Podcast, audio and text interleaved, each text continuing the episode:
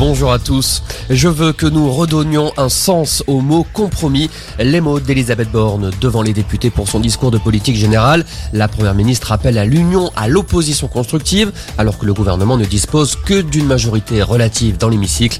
Elisabeth Borne qui a également évoqué la préoccupation des Français, le pouvoir d'achat. Notre premier défi, et je sais que cela fait consensus parmi nous, c'est de répondre à l'urgence du pouvoir d'achat.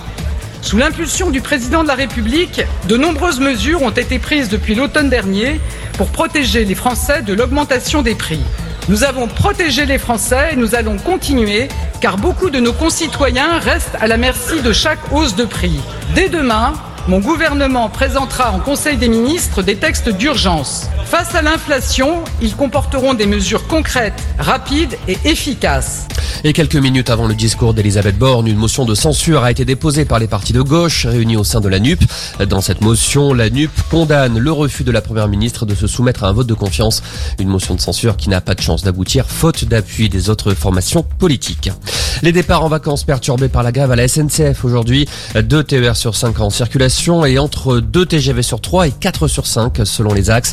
Les cheminots demandent une augmentation de salaire de 7% pour faire face à l'inflation.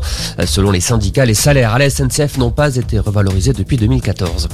20 ans de prison requis contre Joël Bourgeon pour le meurtre de Martine Escadeas. Cette femme disparue il y a 36 ans dans l'agglomération de Toulouse et qui n'a jamais été retrouvée. L'accusé était un ancien ami de la victime. Joël Bourgeon clame son innocence depuis le début de son procès alors qu'il avait reconnu les faits en 2019 avant finalement de se rétracter. Et puis la cinquième étape du Tour de France, les coureurs parcourent cet après-midi 157 km entre Lille Métropole et Arambert, porte du Hainaut. Le peloton s'attaque au redoutable pavé. Le maillot jaune est sur les épaules du Belge Wout van Aert. Voilà pour l'essentiel de l'info. Excellent après-midi.